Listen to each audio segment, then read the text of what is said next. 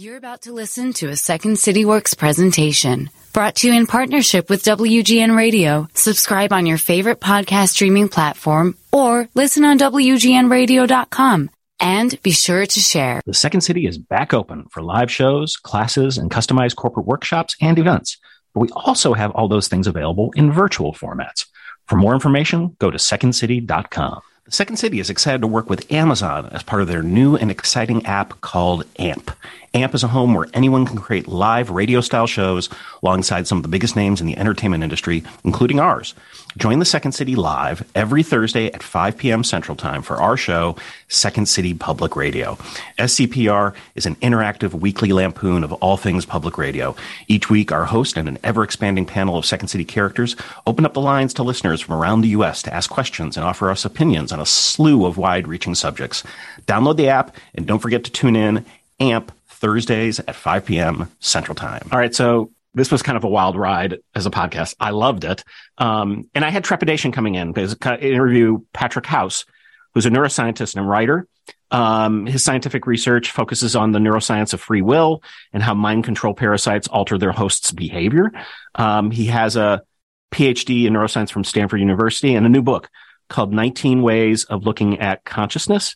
Uh, be forewarned, there's content after I sign off with him because we kept going with the conversation. I said, I need to record this and add it to the podcast. So uh, I will uh, say goodbye to him and then um, we'll edit in this this this bonus content. So uh, uh stay around for it. I think you're going to enjoy it. Enjoy the pod.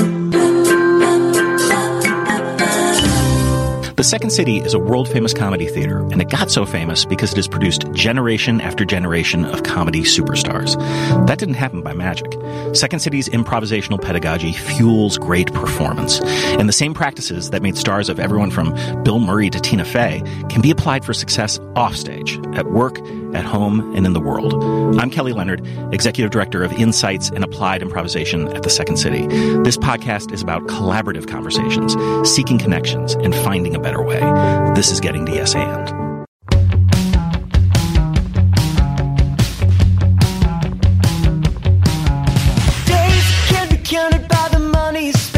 Today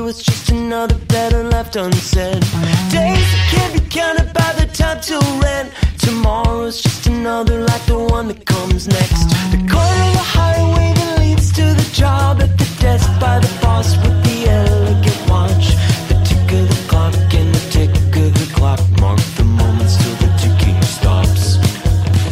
Patrick House, welcome to the show. Hi, thank you for having me. Uh, interestingly, I think for this podcast in particular, you have a study that really runs through the entirety of your book uh, that is centered around laughter, essentially. Can you tell us about Anna Kay and what happened to her? Yeah, yeah. Um, so this the the kind of motivation of this book came from I, I, was asked once by the California Academy of Sciences when I was a, uh, in graduate school to uh, give a talk on Halloween. They, the, mm-hmm. the theme was monsters, right? Mm-hmm. so at the time, I was studying this like mind control parasite that turns mice into cat loving zombies, right? So that's what they thought they were getting. They thought they were obviously getting me talking about mind control parasites because that's what I that's what I was. That's what I did. Yeah. Um, instead, I did something totally different, which is I presented what I believe to be the scariest moment in all of neuroscientists, in all of neuroscience, the scariest study in all mm-hmm. of neuroscience. And it was this study. And it was the study that I ended up writing uh, an entire book about. And it doesn't seem terrifying at first glance, but the basic idea is that there was a teenage girl and she had epilepsy. And epilepsy is kind of like in the brain um, maybe like having small little earthquakes around the globe, but you don't really have the seismic detectors. You don't really know where it comes from, right? There's no obvious kind of like uh, continental shelves crashing into each other. There's no volcano where it is. Sometimes there there is, but when you have a mysterious earthquake somewhere in the brain, and you need to be able to kind of detect it, what you do is you drill a bunch of holes in the brain. Mm-hmm. And you put some kind of like seismic electronic recording devices in there to hope that when a seizure does occur during this, while you have these kind of implants in, that the surgeon can then pinpoint exactly where it comes from. And so that's a little bit of context to say this this there's a teenage girl. She's you know probably one of the more terrifying moments of her life. She's getting this neurosurgery. It's the, the idea is this you know modern science does not know where your seizures start. We don't know why they're caused but we're going to try to find them. And once we do we're going to go in with a little scalpel and we're going to take out that part of the brain. And something very odd happened which is so she was she was kind of awake for about a week with these electrodes in her brain kind of stimulating and listening these seismic monitoring stations right? And the surgeon is sitting there at a computer kind of like typing some keystrokes in and uh, uh, induces her to laugh. So he's typing around, being like, okay, put a little blast of electricity. And she laughs. And this mm-hmm. was a surprise to everybody in the room. It was a surprise to her. It was a surprise to the surgeon, to the attending nurses, and everyone in the OR. And uh, they said, Why did you laugh? And she gave an explanation. And her explanation was, Oh, well, you guys are just so funny standing around like that. And then they did it again. And that's the part where I think it switched from being an interesting moment to one of the most profound and terrifying moments in all of neuroscience, which is they did it again. Same room, same person, same people. What? A couple minutes had passed, maybe seconds had passed. And they stimulate her. She laughs. And then they say, Why do you laugh? And she gives a completely different answer. She says, The, the fork is funny, or the horse, the picture of the horse on the wall is funny. They've done this dozens of times. Those, those were real answers she gave. Mm-hmm. And the interesting thing is that every, to me, as the neuroscientist, as the mind control, mind control guy, the interesting thing is that she's giving different answers every time. She's confabulating. In, in the clinical world, we call that confabulation, where you're coming up with an answer that has no real basis in reality except it kind of does have a basis in reality, right? She's not randomly choosing objects. She's not randomly giving a reason. She's giving a very plausible reason for why she left. Mm-hmm. At some time in history, the doctor probably did tell a joke. At some time in history, or like it's plausible that the room is funny or the picture of the horse on the wall is funny. Um, and so, what's so terrifying to me about that is not what's happening to her or this girl at that moment, right? The terrifying thing to me is we've laughed our whole lives. It's one of the first things babies do, right? It's one of the first things you do as a conscious creature in this world. And if the brain is always filling in reasons, is always giving you a kind of post hoc, after the fact rationale for why you laughed, maybe that means that every time you've ever laughed throughout the course of your entire life, when you give yourself a reason for why you think you laughed, it's different than why you actually laughed. And so to me, that's like existentially terrifying in a way that almost nothing else in in, in neuroscience is right so this, ba- this is, yeah go on. this is fascinating uh, okay so a little background on uh, you know I, I i'm an expert in comedy and improvisation married to a tenured professor uh, who's also worked at Second City longer than I have, 36 years. I'm 34. She runs the first ever BA in uh, comedy, writing, and performance at Columbia College here. So a degree in comedy, every parent's nightmare. Um, and, and just submitted uh, her very wonky book to Northwestern University Press around uh, her comedy theory. What we discovered is in working in, she works in academia and I adjacently do a lot as well, that most of the people, when she would go to comedy conferences to get part of her tenure, they're also like philosophy, you know, people that, cause there's just not practitioners who also are academics. And so we're a rare breed. Her main comedy theory uh, you might have heard of benign violation. There's there's other ones, but she has three main. There's more to it, but three main elements of all comedy is uh, pain, distance, and recognition. People have pain and distance. That's benign violation. They don't have recognition. And what we know from Second City is if you've got a because it's a at Second City we do you know scenes that are disconnected but then sometimes connected. And a lot of times that's where the laugh comes because a character that was in one scene in the first act shows up in another scene in the second act. And simply by the people like recognizing, oh, I know that guy from the scene, they laugh. Right. Right. And I was so curious. I felt like, well, I understand enough of, of um, I think I understand enough to know we're storytelling machines. So we're going to say things over and over again just to make sense of a thing. But I wonder too if recognition might be playing here, which is like you could kind of find com as a Seinfeld. It's like that is a show entirely of moments to moments that exist that seem banal but are very funny to us because we just shift perspective. Yeah and but you don't think it's so that's still kind of Oh, oh, presumes yeah. that we know Yeah. and that we're we're laughing for the right reasons and that there's some alchemical formula out there right and that formula is you know x plus y plus z distance plus time or or what was that distance Uh, and uh, uh, uh, it's like tragedy um, plus- what, are, what are all of uh, them distance, pain, distance, Pain, pain, right. uh, and recognition. recognition but i mean like whatever your formula is your theory of everything right your f equals ma yeah. equals mc squared of comedy Yeah. it's still to me it's it's almost like you know talk about a uh, non-benign violation like you you can laugh and then you can come up with a complete and utterly implausible confabulated reason and story in your own mind for why Yeah. you did Oh, but yeah.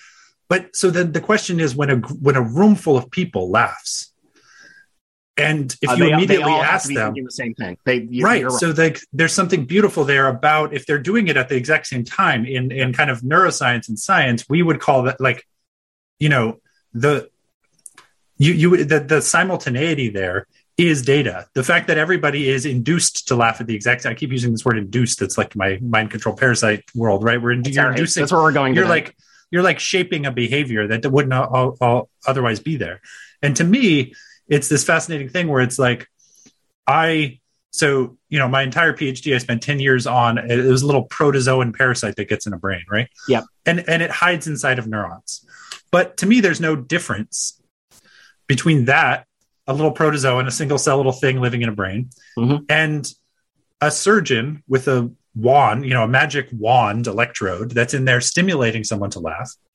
or a comedian who's inducing through words, which is a physical impingement on neurons in the periphery that then find their way into the central nervous system, right? Like when, when you speak to someone, you're physically changing their mind. You're physically changing their brain. It's it's it's it's compression of of waves that you know attack the hair cells in the ear, which causes you to laugh eventually downstream. And so, the to me, the philosophical question here is like, well, she genuinely laughed. She Yeah. Genuinely felt joy and mirth, and that's also somewhat surprising in the kind of consciousness world because that's the like subjective feeling of joy that you're supposed to only get from like real laughter. You know, it's like you you that's supposed to only be there when it matters, when it means something, right? Isn't you know like no, I know. I mean, evolutionarily speaking, right? What I think what I understand about laughter was uh, a way to deal with a tension, a particular kind of tension. So, like, you think something's going to be a threat, and it turns out to be like a cat and not a tiger. Right. That that that you know that tension is removed. No, I I I there's mystery here. Oh, this is what I was thinking. This is where I think uh, neuros what you do uh, and what we do are, are cousins in a way because and throughout the book i felt this because this is a book filled with like really interesting tensions and and, and one is like we don't know like and, and when you're improvising you don't know. So when we train people here we train them with very specific uh, specific tools around listening resilience uh, uh, gen- generating collectively you know the whole yes and idea.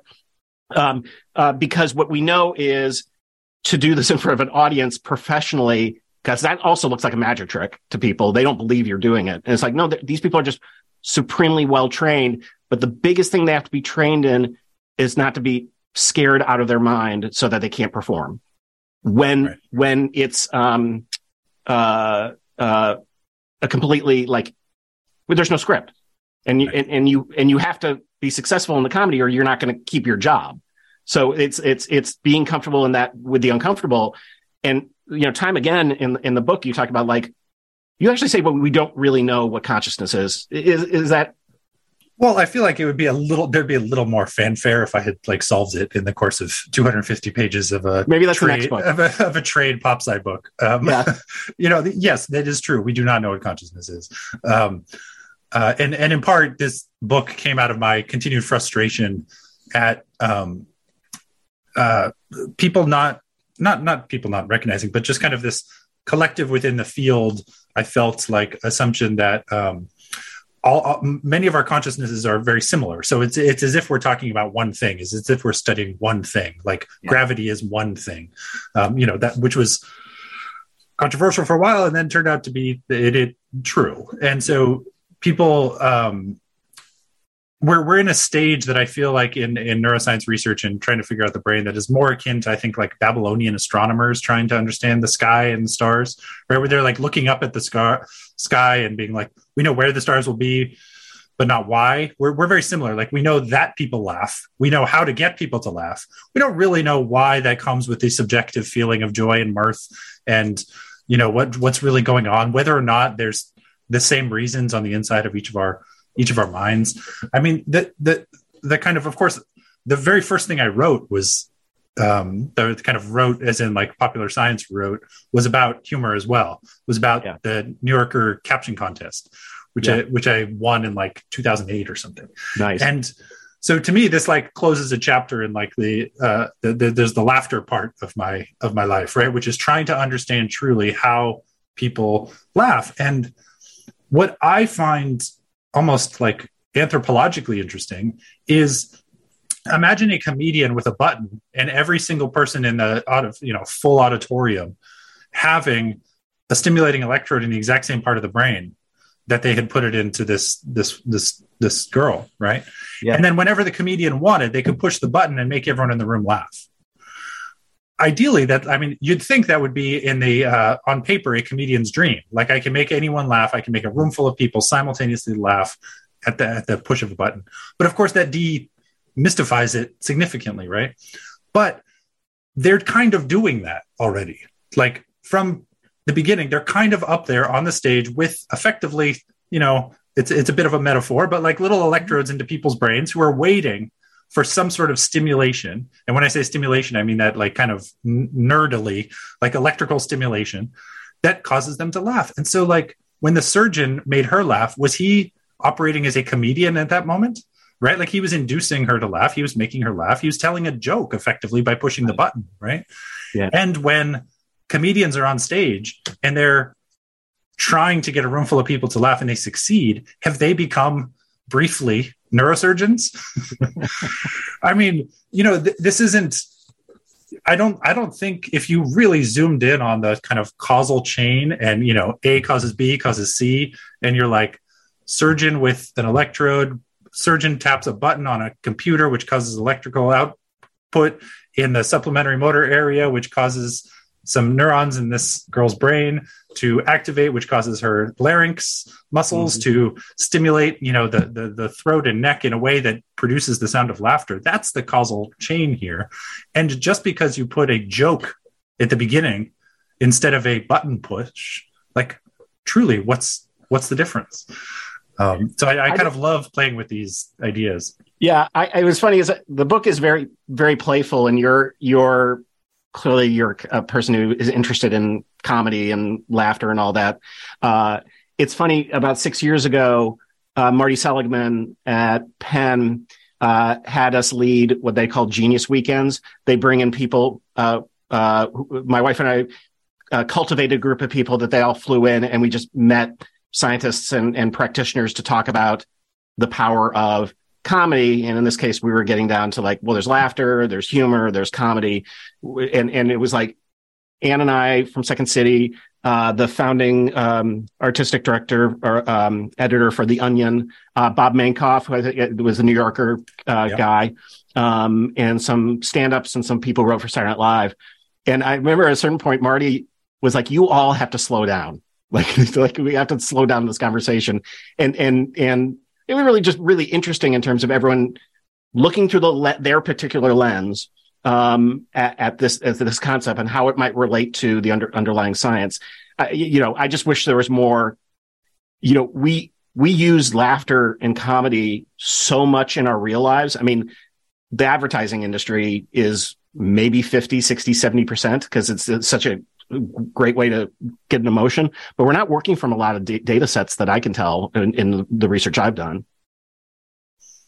Yeah, uh, I remember Bob Mankoff telling me once that um, that it's extremely difficult to get someone to laugh inside of an fMRI tube. Like, like people want to study laughter, right?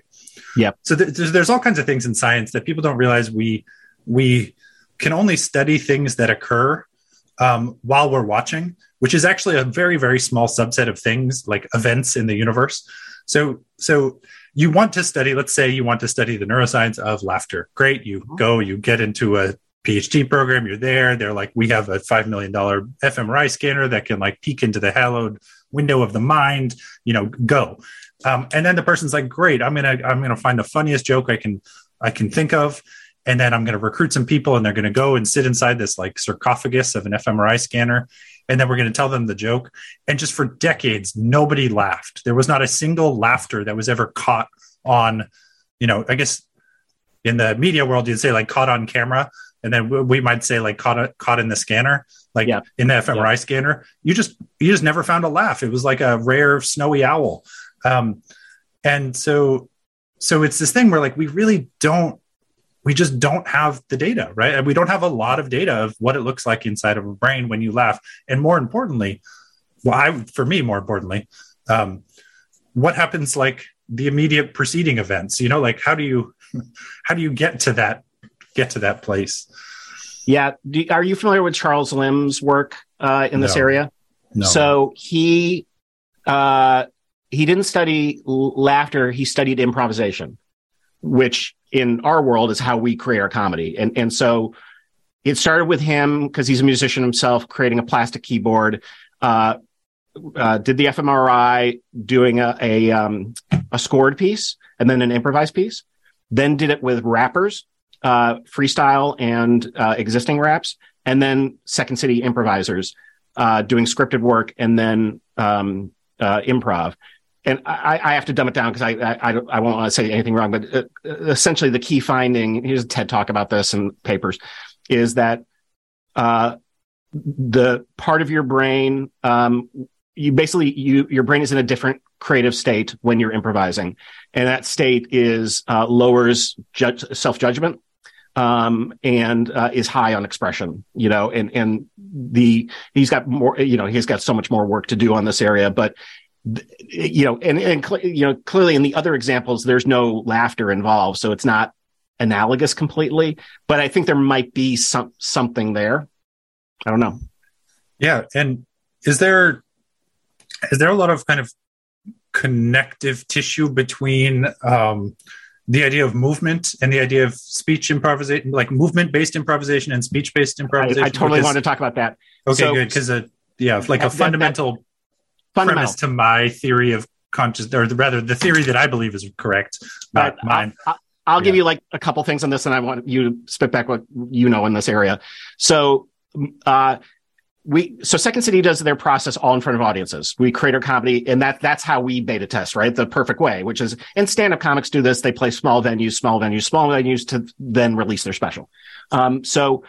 I've been in situations where, with really good Second City directors, where a line doesn't get a laugh, and he basically says, "You just got to cheat your face left or cheat your face right." Huge laugh. And and I'm like, how'd you know that? He's like, I just had a sense.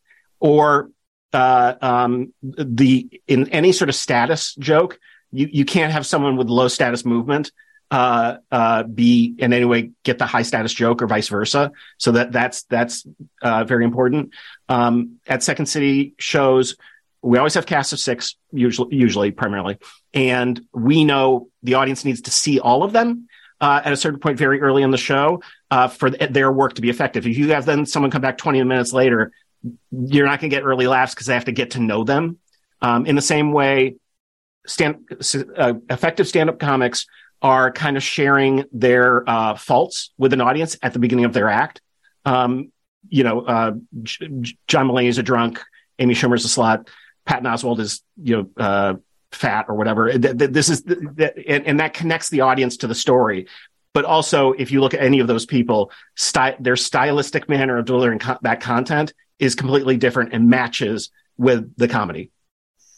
Yeah, well, I think about this a lot with respect to like just language itself and the generation of. So even just in the course of a conversation, you're. I don't know if you would call this by definition Im- improvisational, but like I am always continually mystified by the fact that sometimes I'll be teaching a class. This moment, I have very vivid memories of these moments, which is I was teaching this class and um and even even right now I'm having like a little deja vu, which is like if I stop talking, n- no other sounds happen. Like I have to keep talking. I have to keep saying words, and I don't know which word I'm saying next. Right? Like I'm still in the process of even this sentence, which I'm con- continuously producing, unsure how I'm going to end it. But I will come up with some end. I trust my brain to get there eventually, Mhm. and you know, with with all these new kind of language robots and these, you know, I don't know if you've heard of Chat GTP and Oh, that yeah, whole stuff sure. where they're they can just fill in, they could just fill in words. Um, I I've long wondered how different the human mind really is with respect to its ability to just kind of like fill in words. It feels like we're just playing a Mad Libs Yes. That we're that we're just hoping to get correct. And at some point we want to, you know, depending, I guess, on the context, in produce a laughter in someone. But like I if I can just be a little personal, like I I laugh at the strangest I I am so I, I've long thought that were I to be accused falsely of a crime, and there just seemed to be overwhelmingly evident, overwhelming evidence that it was me. Like it was just obvious that the, the police and everyone in the room were like, it's clearly like I would just laugh. To me, that's Yeah. You, you go it- to you go to prison. yeah, it's impossible. And of course, they would look at that as like an admission of guilt Yeah, or something Right. Right. when I have, I don't, I don't know, you know, I don't know. Anyway, uh, we'll, we'll see how this lands, but like, I, I don't even know if I want to go there. I laugh Go- go sometimes with an ex- extraordinarily rare and good orgasms make me laugh. Interesting. And being falsely accused of a crime makes me laugh. And just like, like, I don't know why. And so this is to me why, like, I still cannot piece together um, the like. What you want is a unified field theory of laughter, right? We want a large. We want the E equals MC squared of laughter, and if you do that, you know, I mean, I guess Newton gets enough credit, but maybe he doesn't get enough, quite enough because, like, gravity appeared to be a different thing. Uh, Yeah. Gravity on the moon, gravity underwater, gravity, you know, dropping a ball and doing geotectonic kind of stress, like all these things that gravity is actually about. From observation alone, you would believe that these were very disparate moments, right? You could you could not imagine an invisible force connecting them all. And so what is the invisible force connecting all of these moments of laughter? Because you ultimately have to explain gravity doesn't get a free pass for a few things that kind of violate it. It has to describe everything. So laughter, or a theory of laughter, or a theory of everything about this kind of this kind of emotion would have to describe me in the interrogation room laughing when accused, and every every instance that Anna Kay uh, in surgery, every single one of these would have to be explained. Um, and I, it just seems um, it seems it seems like an impossibly difficult burden to bank your professional career on the the hope that people will continue to laugh for reasons that they used to laugh. yeah. Yeah. Yeah. like that that seems more difficult than neuroscience to me. Well, one of the working for at Second City for so long and with so many greats. Uh, I'll give you an example. We we got sold recently, and and uh, we had for the first time an artistic advisory board. So we had our first meeting, and I, everyone's like, "Oh, I wonder what that's going to be like." Because our artistic advisory board is Stephen Colbert, Tina Fey, Julia Louis Dreyfus, Jane Lynch, Jason Sudeikis, Keegan Michael Key. I'm Tim Meadows. I'm forgetting people, but it's like, I mean, it is a funny room. Sure. And what was fascinating about that very long meeting and that day, and then went into the evening, seeing shows, going to the bar afterwards, closing down the bar, the usual stuff with comedians, um, was everyone was there to do business and we would do business. And then we'd latch, one of them would latch onto a bit. So one of the bits was, uh, uh, we'd be talking about a process of what, are things working like now.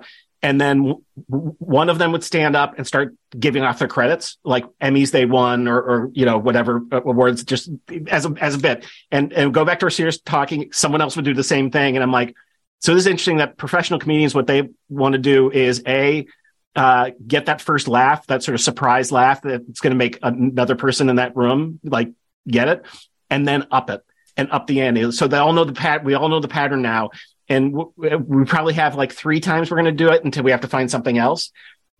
So that's what happened that in that room. I will say your what you're describing in terms of what makes you laugh is the thing that a lot of really effective famous comedians have which is they're just not going to laugh at old joke telling. They, they, they, it has to be highly absurd. Um, and, and, and potentially even like, like you're saying, you know, where, where they could get themselves in trouble, but they just can't help it. Yeah, right. I, I, don't know if that describes anything that's useful in terms of the conversation. No, I, I think all of them could be described by the absurdity of the situation. Yes. Yeah, and I'll yeah. let people, I'll let people fill in the blank. So you say in the book, quote, no matter what goes into a brain, only mo- movement ever comes out. And I think you started to touch on that when you're talking about movement. I had to sit with that thing for a while uh, and be like, is that true? Is that true? So can you ex- explain what, break that down a little bit? Yeah, that's, it's, it's a it's a confrontational it's an aggressively confrontational sentence um, and, and part of the part even to even amongst scientists and i and i did okay. that on purpose um, mm-hmm. well in part because it is just factually true um, okay. so so we you know a large part of what the brain's function is is to hide itself and hide its you know similar kind of similar to how the immune system you can you can go we went most of human history without really understanding it or even knowing it was there. But but magically you don't have to do a thing. And you get a cut it's it, it heals itself right? The brain also is continually hiding itself. And mm. so what i mean by that is if you were to just map okay, you have a physical brain right? And then it's got all these outputs. Uh, those outputs are nerves neurons and if you were literally to look at the end of every single one of them. Imagine just like a, a ball of yarn with like dangling, you know, tens of thousands or hundreds of thousands of strings dangling down at the bottom. At the at the other side, at the end of every single one of those, is a muscle. Mm-hmm. That's the brain's only output. When when when it goes to your eyes, when your eyes are moving around, it's a muscle that causes them to move around. When yeah. you're speaking, when you're speaking, it's muscles of your throat that we compress and air with, right? Um, every single thing you do, every movement you make, whether or not it's your eyes, your speech, um, possibly even your thinking when movement kind of gets internalized, um, you're always generating movement. That's all the brain does. And the way that it hides itself is it mostly it has a decently good idea, a decently good prediction of what its movements are about to do, and then it kind of cancels them out. So the best way to think about this is like your eyes are always moving around, like three times a second. Your eyes are moving around or blinking, and we don't even notice. The world appears to be stable and continuous to us, and yeah. it's as if we're moving around it. But if you actually looked at, almost imagine like a TV scan or of just what your retina is seeing, what your eye is seeing, and think about like how often you jump around and dart around that's what your brain that's the input your brain is getting is these like very disparate collage like scenes from the outside world. And at the end of the day, everything that comes in, every thought you have, every everything, there's nothing that comes out that is not something connected to a muscle. So, so, so yeah, you it's so, it's movement, right? It, how, how does this affect where you come down on with the concept of free will? Well, it it kind of affects to me. Um,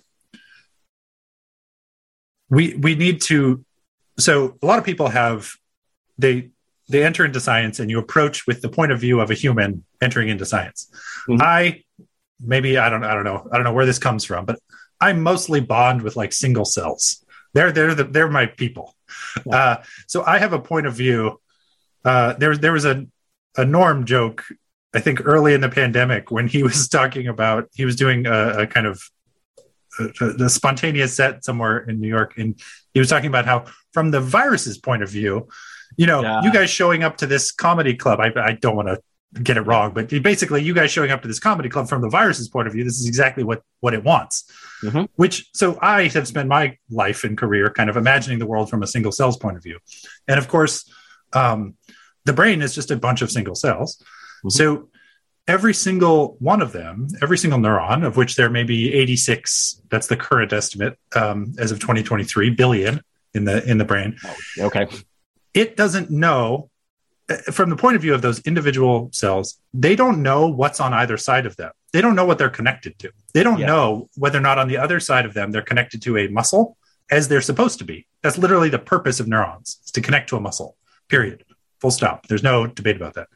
But evolution has kind of tinkered it and been like, well, what if instead of a muscle on the other side, we put another neuron? We kind of daisy chained them.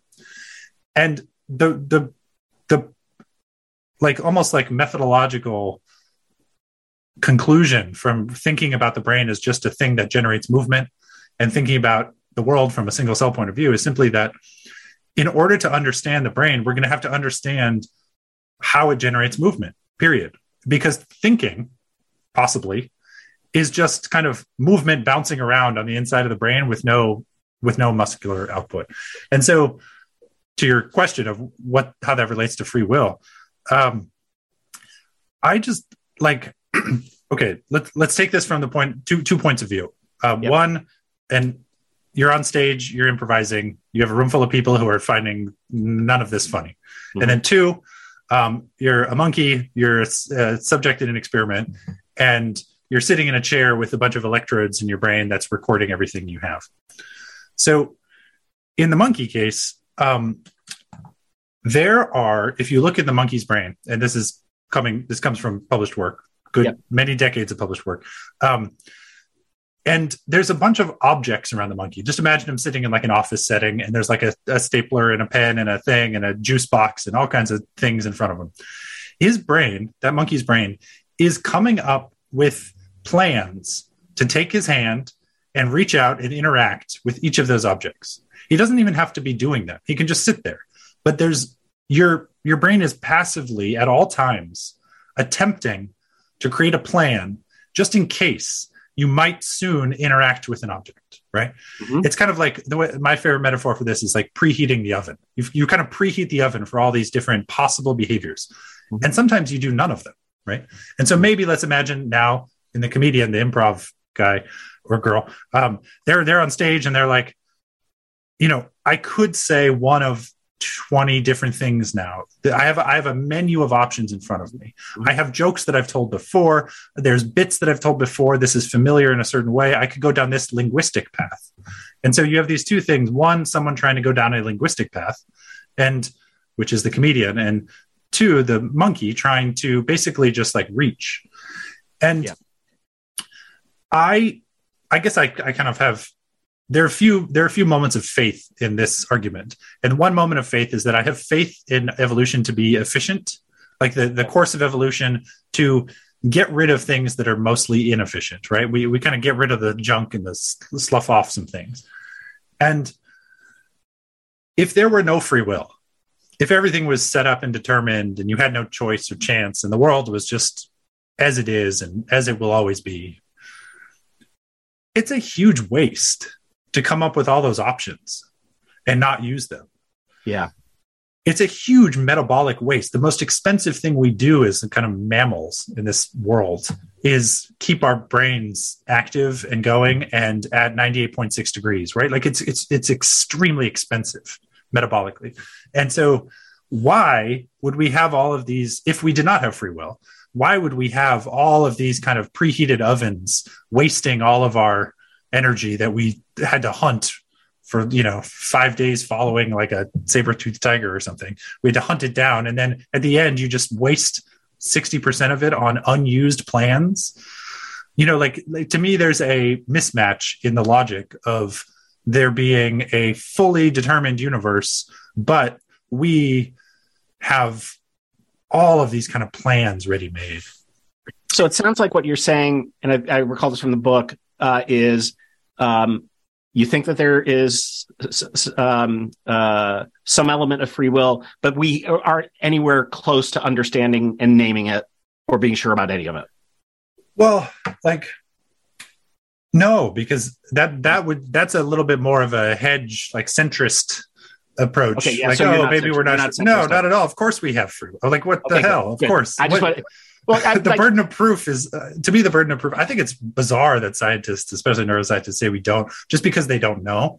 Well, Sam uh, Harris says it, and, and this, like I did that thing probably during the pandemic, maybe before, where I started listening to podcasts with people I mostly disagree with, but that, right. but I, but I occasionally find interesting. And Sam Harris is that for me.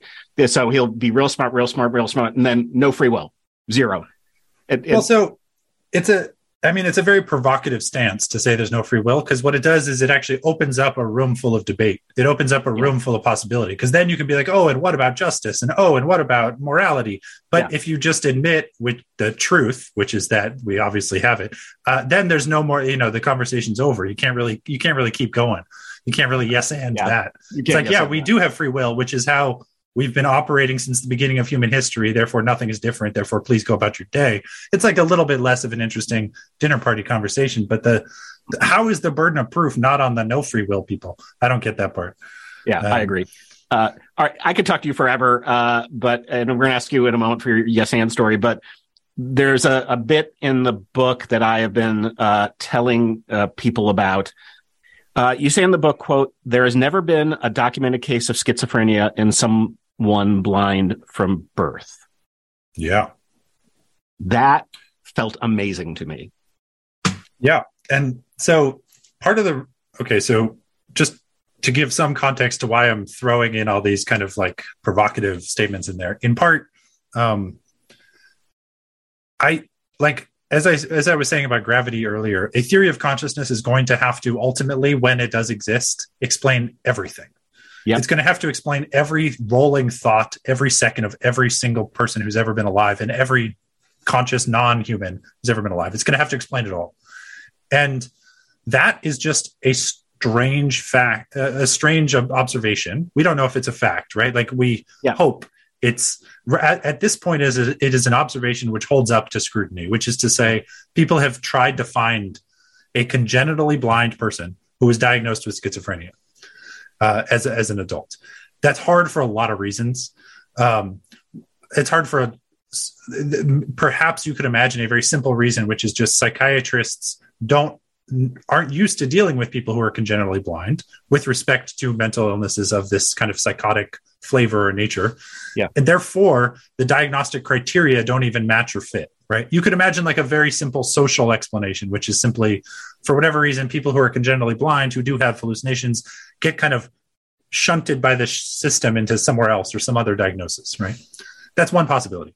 But people have tried. There was a there was a psychiatrist who went and basically called every single person he knew within psychiatry and said, "Can you please send out like an APB, like a Interpol, you know, red alert? Like I would like to find someone in the history of humanity since we've been documenting things that has been blind and from birth and and had schizophrenic symptoms." And they just couldn't find one.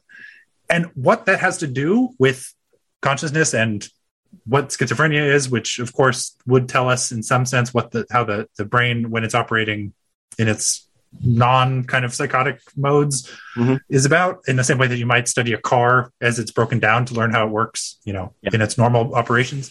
Um, I have no idea whatsoever. Even I, I'm not even going to do the pop sci thing where you hazard a guess. I have no idea.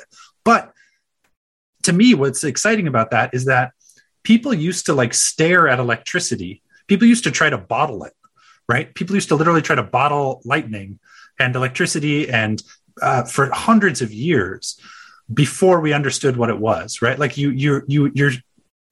It's okay to be kind of mystified occasionally, and Yeah. I find that to be one of the mystifying facts about about the world and the brain and consciousness. Which you know, to, the, to me, that's my attempt to bottle lightning, and it's like someone at some point in the future is going to figure this out and explain how lightning relates, you know, how electricity relates to magnetism, relates to gravity. Someone did that. Someone came along and did that hundreds of years later.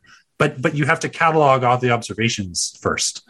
And so to me, I'm like, well, shit. I kind of I'm looking around, being like, well, you know, looking at my watch, being like, well, I might not solve consciousness in my lifetime, but let, let me at least like catalog some observations that I find interesting and hope that someone down the line figures it all Well, yeah, out. I, I think it, like in something like positive psychology, just like let's look at this a different way and see if we can make advancements of not treating the not starting with the treatment on the problem, but starting with uh the, the good things that some someone has and and fanning out so i mean the the therapy i go to is very much that because there's a lot of like terrible things that have happened to me and and traumas and other things but but the way we focus on that, it's not that we're not dealing with it, but we're starting from this place of like, yeah, I, I also there's wonderful things that I'm operating on that make me useful in the world and a, a, world that has meaning and purpose, and and there's other things that are challenging and and I don't know. I I loved this book. It was hard, so I had to like it. But you're a very playful writer, and and uh,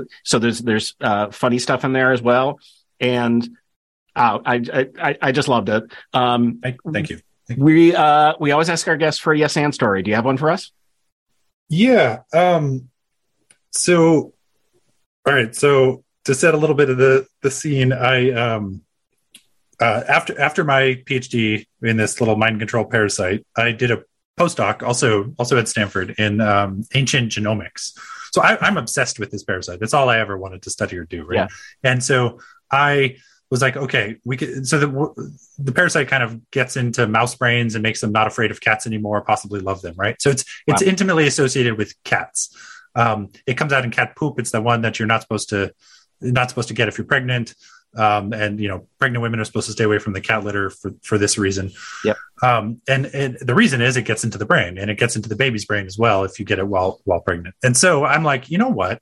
I in the in the years. So my PhD advisor was uh, Robert Sapolsky, who's a oh, popular yeah. science writer, mm-hmm. and so we we had a lot of like like what if conversations, and we were like, what if like ancient Egypt, maybe the reason they they worshipped cats was because they also had this parasite, and it got into human brains, and then mm. uh, it made them like cats. And of course, this is just being extraordinarily playful playful with our provocative you know we're we're we're brainstorming here yeah but there is a that's a bit of a reach, but there's a genuine scientific question to be asked, which is what if we were able to find the most ancient version of the DNA from this parasite? Then we could compare it to the normal, to today's version, and we could actually get a phylogenetic evolutionary tree, and it would be extremely useful uh, to the field. And at the same time, I would get to go off and put my Indiana Jones hat on and like dig up some cat mummies from ancient Egypt.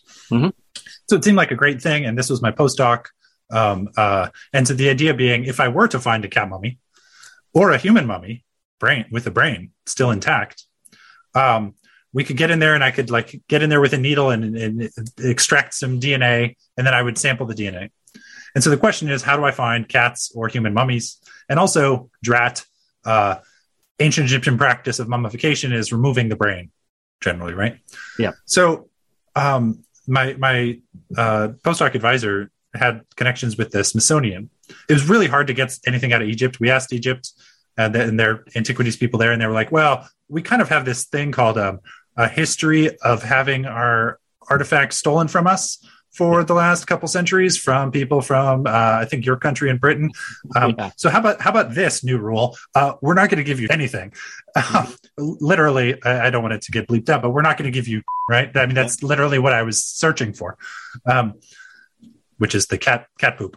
Um, and so we kind of had to settle on the Smithsonian, and the Smithsonian has archives of all kinds of mummies. Um, and so they invited me over, and they're like, "Well, we're not exactly sure where you're going to find this parasite, but maybe it's somewhere in here." Imagine like the last scene from Raiders of the Lost Ark. It's like you know that warehouse full of cardboard boxes. Um, and so we, we had a few guesses. One was this thing called maybe we can find it in coprolites. Coprolites are fossilized feces, fossilized poop. And it's like, well, the Smithsonian people, they have everything. You cannot surprise them. If you're trying to talking about like a humorist or comedian trying to surprise anyone, you cannot surprise the yeah, Smithsonian no, people. I, they have seen they've seen the world. Um, anyway, so so they're like, okay, we try the coprolite, and then they're like, here's a cat mummy, and they did have cat mummies.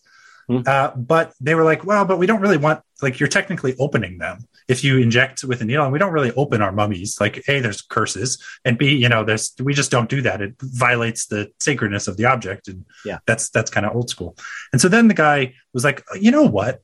I think we have a drawer of human heads, though, um, and you know, maybe some of them have brain in it still. And I was like, well, I thought they took the brain out. And he's like, ah, that's a myth. So it turns out like like ancient mummification took place over the course of like 8,000 years. They were doing it for a very long time. And it was a trade, a family trade with like recipes that um, uh, they would hand down because it was economically valuable to keep the keep the recipe in, in, within the family. So anyway, it turns out like half of them, there's of course black market fraud mummification.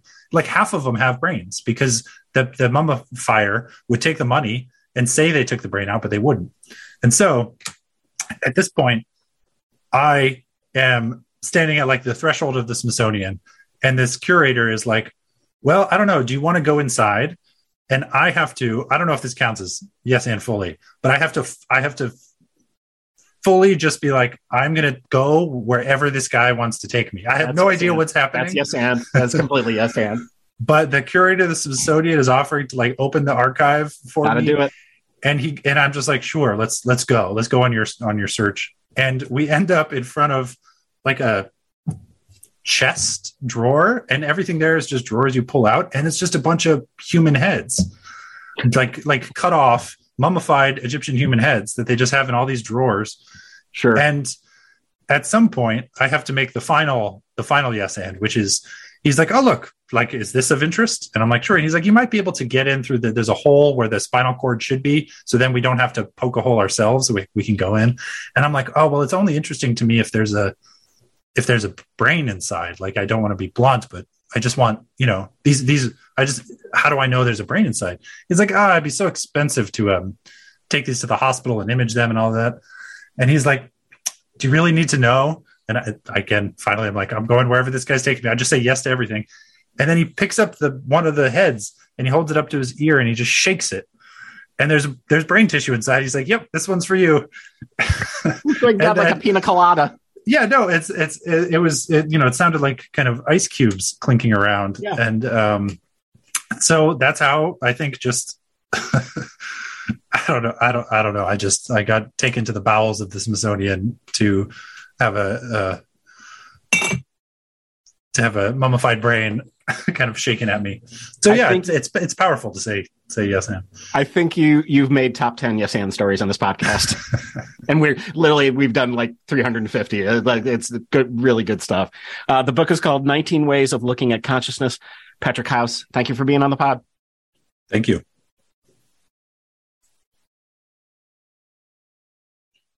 Yeah, and so speaking about this kind of artificial versus natural uh, humor, you know, an artificial versus a natural laughter, like uh, I was I was on I don't know what I- what I call book tour, which is going around giving talks, right? Yeah, yeah, I did that. and uh, um, an actress came up to me and was saying, you know, I thought it was really interesting what you were saying about laughter and fake laughter because she's like, my whole career is based on pretending to laugh. Right. And hmm. so about this authenticity, she's like, I often have to, you know, stand in front of the camera and laugh at moments that are not funny, that are not, that are not naturally or organically right. funny. And what she was saying was, I thought, extremely profound because she was like, but the funny thing is that when I remember having laughed, even though I know that it was fake and on set and you know in, induced in the same way that I was talking about with the par- you know all the other ways you can induce things. She was saying like I remember it as being a genuine moment of joy, like even faking it as an actress, as an actor, uh, you know, and, and these artificial and constrained conditions, she still remembers it after the fact as if it was real, as if it was a real laugh. Yeah. And what I, you know, people people have been a lot in the in the news and conversation lately talking about whether or not these robots that can write are really writing or whether or not they'll, they'll ever be funny. Bob Mankoff now is obsessed with this idea of whether or not robots can be funny and how Yeah. and why and what are the ways. And there's a, I know there's a, a I believe a robot stand-up comedian. There's a few. Marilyn Monrobot is this woman who does stand-up comedy with with her with a robot.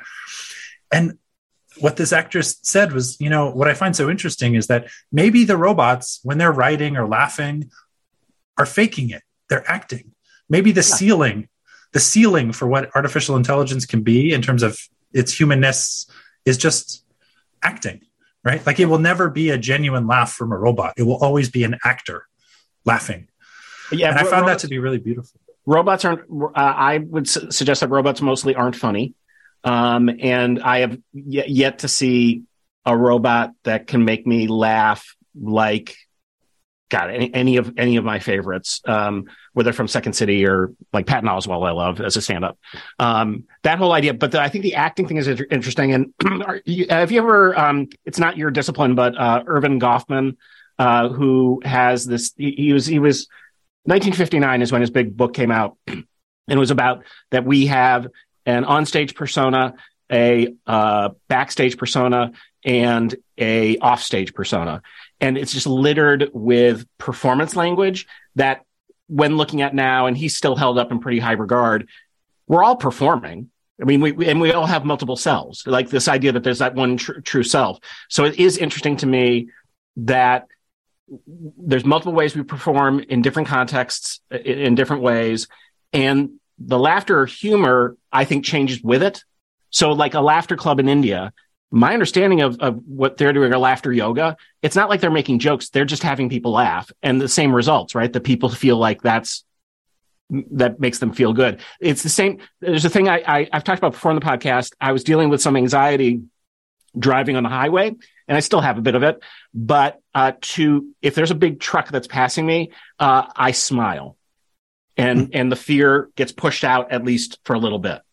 And that, that feels connected to the laugh. Right, which feels connected to my interrogation scene laughter yes. as well. yes, it's fundamentally what I'm afraid.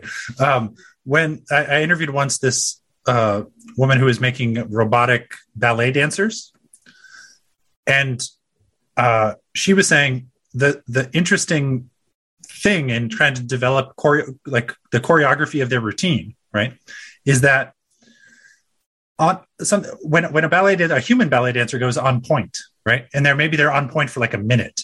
And every people start to clap and they're like, "Oh my god, I can't believe this this feat that I'm witnessing." Or I don't I don't know how long the like world record of being on point is, but like you know, it's it's something that we value aesthetically within the art form when it's performed in its highest at its highest level. But she, but she was saying it's trivially easy to make a robot that can go on point. You just design it with hinges to go on point. But mm-hmm. there's no there's no joy in witnessing a robot be on point. That's and right. so I wonder the the whether or not there's similarity there to robot humor and human humor. When you say nobody can, no robot has been able to get to me the same way a human can. There's something about the constraint of how difficult humor seems to be, in the same way that getting on point is difficult for our physical nature and for our physical constraints on point. We know that it comes with decades of practice and labor and pain and hard work. And it's that pain that we are applauding, right? That it's that hard work that we're applauding. Mm-hmm. And so maybe with a comedian, you have something very similar where it's like they tell the joke and the robot tells the same joke, but when you know Chappelle does it and it's about race, you know it's decades of pain behind it. That's right. Uh, and a robot can't do that. so maybe there's some assumption. Yeah, I often say no one got into comedy because they're well adjusted. Uh, there's a lot of people working out their crap uh, up there, and the fact that that I think you can mostly read that when someone's sort of authentically digging in, as opposed to fabrication. Because uh, people fabricate and steal other people's jokes don't end up really being. Uh, there's a couple of very famous joke stealers who are actually still working in the industry, but they are so C level comedy. They're not held in high regard. They don't. They might get a sitcom, but it's like they're not. They're not doing what Colbert is doing, or Tina Fey, or Amy Poehler are doing, or you know Nick Offerman and any of those people who all bring a heaping load of themselves into their their work. So, yeah, yeah it's it's it's interesting. Getting the Yes and podcast is produced by the Second City and WGN Radio. We are supported at the Second City by Mike Farinaccio and Colleen Fahey. Our show is produced by Andrew Harris at WGN. The music that you hear at the beginning and end of the podcast is by Jukebox the Ghost. If you're interested in knowing more about the Second City, you can log on to secondcity.com or email us at works at secondcity.com.